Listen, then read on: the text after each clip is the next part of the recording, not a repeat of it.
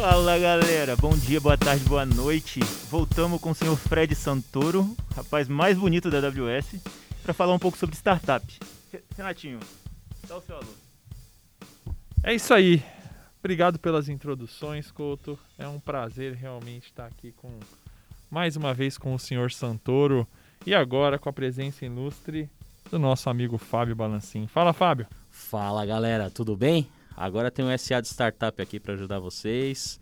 Vamos falar um pouquinho de startup, tecnologia e muita coisa aí junto com o Fred, o cara que manja tudo de startup aí, já fundou várias startups, é o cara que manja demais desse assunto. É isso aí. Fred, seja bem-vindo mais uma vez ao nosso podcast e dando sequência naquele outro podcast que a gente gravou, né? Muita gente às vezes pergunta pra gente sobre ecossistema de startup. Bom, que, que é o ecossistema de startup? Né, para a gente aqui, que teoricamente muita gente está muito envolvida no mercado enterprise ou de, de, empresa tradicional. Como é que é esse ecossistema? Cara, tem a AWS, tem o cara da ideia, a gente ouve falar sobre incubadora, e aí você tem hub de startup. Como é que funciona esse povo tudo junto aí para fazer negócio? Em primeiro lugar, muito obrigado pelo convite, né? Sempre um prazer estar aqui falando com vocês e obrigado pelo elogio, Thiago, tá? Você também não fica atrás não, é bem bonito. Foi só pelo sobrenome, viu? Vamos lá, pessoal. Então, o ecossistema de startups é justamente esse ambiente que fomenta a inovação, né? E é muito legal ver que tem diferentes players né, que estão se ajudando de formas é, totalmente simbióticas, né? um apoiando o outro. Tá? Então, seja com fornecedores de tecnologia, seja com empreendedores, com investidores e também com o que a gente chama nas organizações de startups, né? que são é, associações ou hubs né? que fomentam basicamente inovação e troca de ideias. Né? O empreendedor de startup, ao contrário de empresários do passado, eu diria, tem muito essa cabeça de colaboração, tá? porque fundamentalmente as startups são é, criadas para resolver problemas. Então, na hora de, de, criar soluções, todo mundo quer trabalhar junto, quer tentar de alguma forma ajudar, né, para resolver problemas da sociedade. Então, a, a palavra é compartilhar e ajudar dentro do ecossistema. E para mim é, é, muito legal participar ativamente a, a, através da AWS. E como antes, né, já fui founder, fica ainda mais fácil para mim identificar justamente as dores, né, que, que os empreendedores têm e de alguma forma aí tentar somar na jornada deles. Eu acho que esse é um ponto interessante de ressaltar, né, Fred? Antes, antes da gente começar a falar de, de todo o ecossistema que você falou, sobre o mindset hoje em dia da pessoa que cria uma empresa, né? Antes, no passado, acho que 30, 40, 50 anos atrás, tinha aquela ideia de eu vou criar a minha empresa e eu vou fazer o meu negócio, né? Uma ideia muito mais dividida. Hoje o cenário é muito mais de compartilhar, né, cara? Poxa, eu tenho essa ideia, o que, você acha? Me ajuda aí, como é que a gente se ajuda a chegar lá, né? Exatamente, até porque ideia não vale absolutamente nada, né? Eu mesmo já tive várias ideias bilionárias e não consegui tirar a maioria delas do papel, né? Então, assim, a verdade é que a execução é muito mais importante né, do que especificamente ideia. E, e, o que vale mesmo é um produto e a carteira de clientes, né? Então, sem dúvida, para mim, a primeira coisa é justamente fazer o que você acabou de falar né, atrair pessoas para compartilhar esse sonho e tirar o sonho do papel, né? Perfeito, Fred. E aí a gente falou da ideia, a gente falou do primeiro passo, que é essa atração inicial. E depois, o que, que eu faço? É, realmente, a primeira coisa, né, você tem que achar seu primeiro cliente. E o seu primeiro cliente é seu co-founder, né? Que aí, dependendo do seu perfil, é, se você é um cara mais hustler, comercial, tem que ir atrás de uma pessoa técnica, como o nosso querido Fábio Balanci, que está aqui, que conhece muito do tema. Opa, e na parte técnica, cara, eu acho que o que mais vale para startup assim é que quando a AWS te coloca o, o time, né, que atende a sua conta, tem um SA lá, que é o arquiteto de soluções da AWS, que ele vai acompanhar todos os seus as suas demandas, vamos dizer assim, né? Então, sua startup, ah, eu preciso fazer o carro voar. Como é que eu vou fazer o carro voar?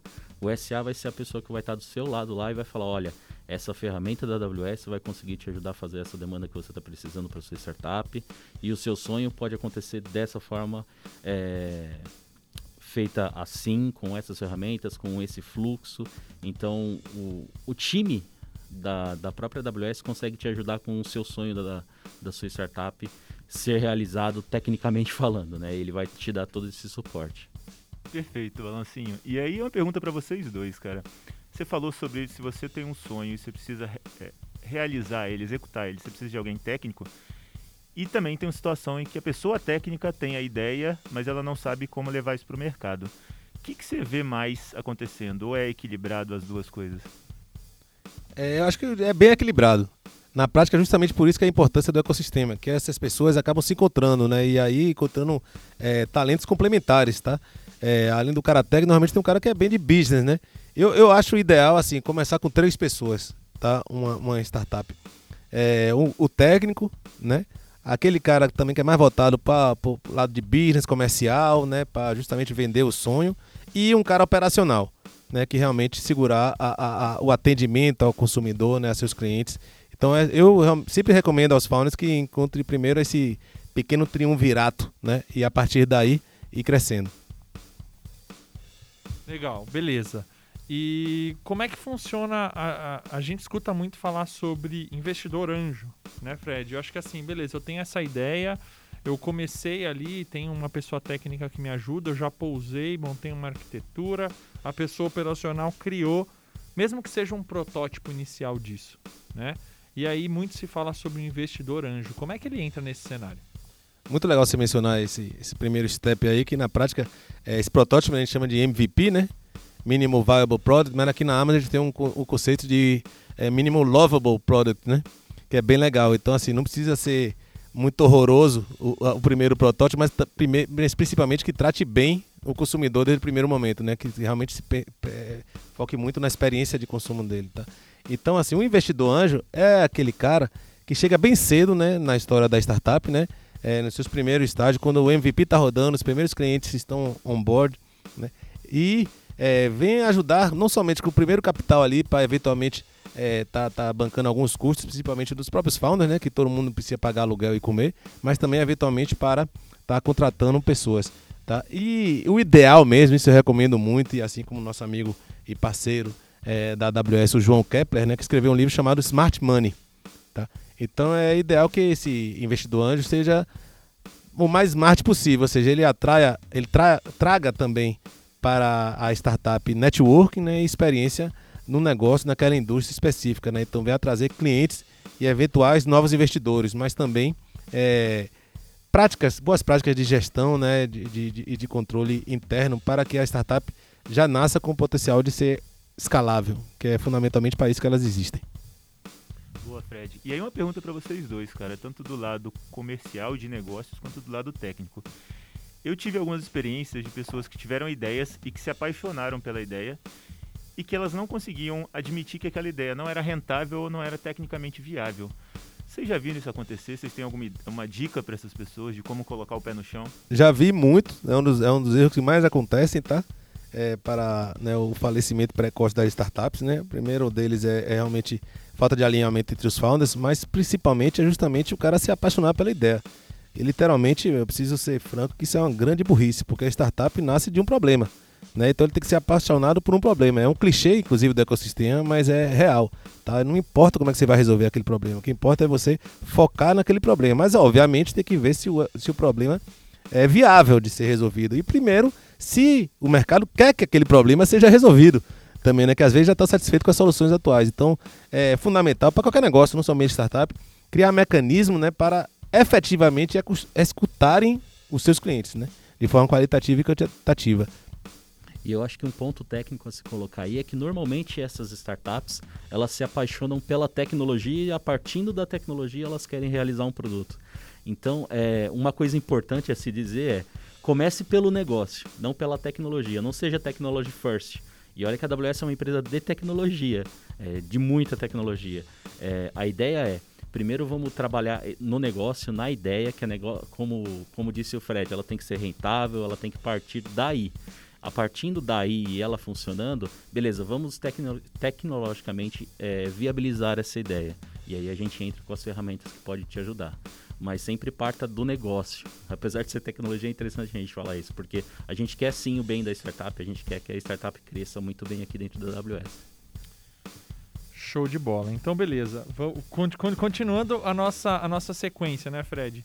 Bom, eu fui lá, tive uma ideia, consegui criar a primeira versão do meu produto.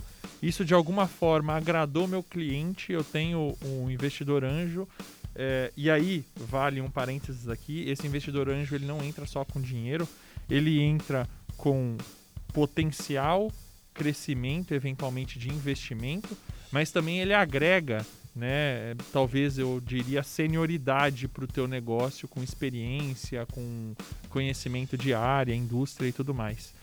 E depois disso, cara, eu consegui o anjo. O que, que você faz? Você aprimora esse produto, você tenta aumentar time, qual que é o caminho na sequência e o que, que seriam aquelas rodadas, né? Quando você começa a receber mais e mais investimento, quais, quais são os próximos passos? É, primeiramente, não, não existe fórmula mágica, né? Isso depende muito de cada indústria, de cada modelo de negócio, né? Mas fundamentalmente sim, né? Realmente o primeiro é, investimento ideal é justamente atrair né, pessoas que vão né, conseguir dar conta de, de servir bem os consumidores que é, é do negócio, da startup. E aí, a partir do momento que a arquitetura do negócio, e aí o Fábio vai poder falar muito melhor que eu, seja pronta para escalar, né, para atender aí milhões de pessoas e todo mundo, né, de acordo com seus é, etapas, né, e escopos de cada etapa do seu roadmap, é fundamental, né, que a startup busque mais investimento para justamente ter mais pessoas né, servindo os seus clientes e ter eventualmente mais investimento em mídia e obviamente também em, em produto, tá? Mas eu acho muito importante reforçar que o dinheiro de investidor é o mais caro que existe, né? Que você vai estar abrindo mão de equity do seu negócio, né? De ações do seu negócio. Então é muito importante que muito mais do que simplesmente buscar investidores ou fazer empresa para investidores, é fazer empresa para seu consumidor fazendo bem feito, naturalmente os investidores irão te buscar. Mas para isso é muito importante que você se organize internamente né, em relação a todo o seu compliance, né, controle financeiro, para estar tá, né, é, é, é, ganhando a confiança né, do, do, investidor, mas também que você saiba que tipo de investidor buscar no momento certo, tá? E aí no mercado está bem claro quais são as teses de cada fundo de investimento ou de cada programa de aceleração, tá? E obviamente de acordo com sua indústria, né? É, eventualmente, se você estiver trabalhando é, no setor de varejo, pode ser que não faça sentido você buscar alguma aceleradora do setor de saúde. Né? Então, assim, recomendo que vocês é, é, naveguem pelo ecossistema, participem de, de webinars, de eventos, né? conversem, é, sejam ativos no LinkedIn e busquem exatamente quem são aquelas pessoas que você quer falar. E comece a preparar um, um, um relatório né, da sua atração, de suas atividades e comece a enviar para alguns potenciais investidores que você tem interesse em falar no, no, no, no caminho. Tá? E a partir daí, você definir o valuation de uma forma honesta, mas baseada em números, baseada em fatos. Né? Então, é, que você é, é se pedir é, uma fortuna, às vezes pode soar como um ofensivo para alguns investidores. Então, tem que ir com muito pé no chão e por isso é fundamental se estudar muito bem né, todas as etapas de fundraising.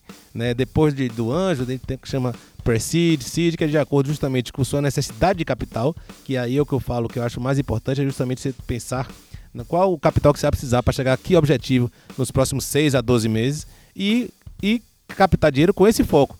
Né? Se você ainda é, é ainda está é, é, dando os primeiros passos, mas já está pensando como um unicórnio, é, é, fato que você vai é, falhar. Tá? Então é muito importante você identificar o momento que sua startup tem. É bom sonhar grande, mas né, com pequenos passos bem definidos para eventualmente aí para Series A, Série A, Série B né, de investimento, de acordo com o estágio e a tese dos investidores que você for falar. Mas é claro que sua arquitetura tem que acompanhar isso. Né? E é fundamental estar na, na cloud que justamente é, tenha o maior portfólio, que seja o mais profundo, que é, o Fábio pode falar muito melhor do que eu. Qual, o, que é que o, o empreendedor precisa pensar nessa hora de ir para o Series A, para o Series B, inclusive pensando em internacionalização, Fábio? Ele precisa principalmente pensar no susto. ele vai crescer, ele vai receber uma demanda enorme, monstruosa do que ele está acostumado. Normalmente a empresa ela parte de uma tecnologia que atende, que resolve o problema ali, que ela consegue começar a operar minimamente, uma POC, um MVP, e aí ela, quando chega no investidor, o investidor vai começar a questionar, beleza, é, semana que vem eu vou colocar seu produto em 5 mil lojas e ele vai começar a atender é, 5 milhões de usuários. Seu sistema aguenta? E aí é onde entram muitos problemas, tecnicamente falando, nas arquiteturas das startups. E aí é onde que a gente consegue ajudar, inclusive. Você precisa pensar em escala, você precisa pensar em demanda que vai entrar para o seu sistema, se ele vai aguentar, se ele consegue balancear a carga. E aí é onde, inclusive, faz muito sentido a utilização de cloud. Porque com serviços gerenciados que você tem dentro de cloud, você vai conseguir atender essas demandas sem se preocupar, inclusive, em fazer a gestão desses recursos que você está operando. Então, ah, um banco de dados que você antes, no seu MVP, na sua POC, você instalou no seu servidor do escritório e estava atendendo perfeitamente, para 5 milhões de usuários pode não funcionar. E aí é legal você deixar isso com um serviço gerenciado, que você não precisa provisionar esse servidor, você não precisa instalar esse banco de dados, você não precisa atualizar, e aí essa demanda vai ser atendida. Então aí é onde entra cloud e de fato cloud é o que acelera demais o crescimento das startups, principalmente nesse passo de quando você vai entrar com um investidor de Series A, Series B, enfim, todos esses investidores. E aí você falou em balancear, balancing. E você colocou, colocou, um outro ponto que me chamou um pouco a atenção no momento que a gente está vivendo. Você falou em, no susto. Em, cara, eu preciso escalar de repente. A gente está na pandemia e isso não foi previsto por ninguém. E eu imagino que a gente tem, tanto startups quanto setor enterprise, foi bastante afetado. E alguns setores foram mais no sentido de eu tenho uma carga muito menor e de repente está todo mundo em casa e eu preciso crescer muito. Como é que você viu isso no meio de startups? Você tem algum exemplo de, de empresa que teve esse boom e que conseguiu escalar? Tem vários exemplos legais, né? É, para mim, eu vou falar de um que eu acho que todos nós gostamos, né? E somos usuários, como por exemplo o Zé Delivery. Né, o Zé Delivery tem sido um fenômeno aí. A cerveja chega trincando de gelada na minha casa 10 minutos depois que eu peço. E para mim é um orgulho muito grande estar tá ajudando a galera a divertir né, a população brasileira. Ô Fred, você falar isso numa sexta-feira é sacanagem, né, cara? Tá chegando, você já pediu aí já no aplicativo? Espero que em 10 segundos, em, em 10 minutos a gente já abra aqui a cerveja aqui agora, cara. Mas são realmente é uma equipe genial que o Zé Delivery tem, tá? Acho que o Fábio pode falar um pouquinho mais do que eu em relação a, esse desafio, né, que foi escalar para milhões de pedidos, né, rapidamente. Olha, o Delivery consegue utilizar ferramentas da AWS como Lambda, como API Gateway, como Aurora, até mesmo na parte de inteligência artificial, como um SageMaker. Então, essa parte de escala realmente é onde o Delivery se aproveitou de forma primorosa das ferramentas da AWS. Então, o que eu posso dizer é, a sua cerveja chega em casa e tem várias coisas acontecendo ali via cloud, inclusive, ajudando a startup do Delivery. Show de bola, pessoal. É, eu acredito, né, Fred, você me corrija se eu estiver errado, né? Até mesmo nesse momento de, de rodada, série A, série B que a gente fala aí, é, com certeza os investidores devem levar em conta essa, esse planejamento tecnológico, né? Até porque eu entendo que quando uma empresa chega, uma startup chega nesse nível, é, é natural que o próximo passo seja escala e a tecnologia esteja suportando isso. Então, se você empreendedor está vivendo uma fase parecida, tenha certeza que antes de você ir para uma rodada de investimento, você não tem só uma ideia de negócio bem formatada, mas também um plano de crescimento estruturado é, de acordo com, com a, de, a, demanda esperada e os custos também, né, que a AWS permite que você pague somente pelo que você use. Uh, se eu tiver errado, vocês me corrigem aí, pessoal, mas eu, com certeza isso também faz parte do plano, né? Sem dúvida, o investidor é, em tecnologia, em startups do Brasil, hoje está muito mais maduro. Né? Então, eu falei de avaliação de compliance financeiro e administrativo, mas é fato né, que também a avaliação de produto hoje é, faz parte do dia a dia de investidores. Inclusive, cada vez mais investidores têm é, talentos técnicos como parte da sua equipe para justamente fazer isso como parte do due diligence, né, que é justamente avaliar né, o potencial daquela startup. Falando sobre a Fred, eu mesmo já tive várias sessões com investidores e com grandes empresas de venture capital para exatamente fazer a capacitação do time deles de inteligência artificial para que eles pudessem fazer uma análise mais correta do uso, né? Hoje todo mundo fala, né? Pô, eu uso IA para isso, uso IA para aquilo, uso IA para aquilo outro. Bom, é, eu como responsável sobre isso na AWS, eu posso dizer para vocês que muito se fala ainda sobre inteligência artificial e, e, assim são bem poucos os que realmente agregam valor isso hoje no dia a dia. Então também tem esse lado da VC, né, que o pessoal também tá de olho. Não é simplesmente falar, é importante você se capacitar e usar ferramentas que são que vão te dar a escalabilidade e a performance que você precisa. Pessoal, a gente já está chegando no final do episódio. Eu queria saber aí, Thiago, Fred, Balancin, se vocês têm mais algum comentário porque o ouvinte já está pensando lá, cara, tô aqui já abrindo meu Zé Delivery quero fazer meu pedido, pô. Eu acho que uma coisa legal de se falar aí para finalizar, principalmente nessa parte de ferramentas aí que a gente falou que vai ajudar e tudo, também tem uma parte muito importante aí. Se você está montando a sua fintech, que está tendo muitas fintechs abrindo hoje em dia, é a parte de compliance. A AWS vai te ajudar demais com isso ali no, nos servidores, nos serviços da AWS que já possuem compliance do lado da infraestrutura e conseguem te ajudar também na hora de você implementar o seu software com compliance também. Uh, o time da AWS vai te ajudar. Então, para as startups fintech aí, eu acho que é uma coisa muito importante também. Bom, beleza então, cara. Um abraço pro pessoal de casa aí que tá ouvindo a gente. Fred, seu último comentário aí pra gente encerrar. O que eu recomendo aí pros founders de startups, tá? É justamente pensar um pouco no seu cliente final, né? É, gente, parece repetitivo, mas o óbvio, fazer o óbvio é complicado, tá? Então assim, é focar na jornada do seu cliente, tá? É muito mais do que qualquer outro player, né? É pensar justamente como é que você pode agregar mais valor, né?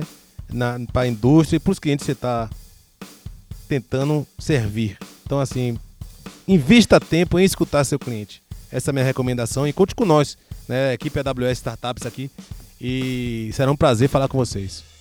Show de bola. Valeu, pessoal. A gente se encontra no próximo episódio. Um abraço.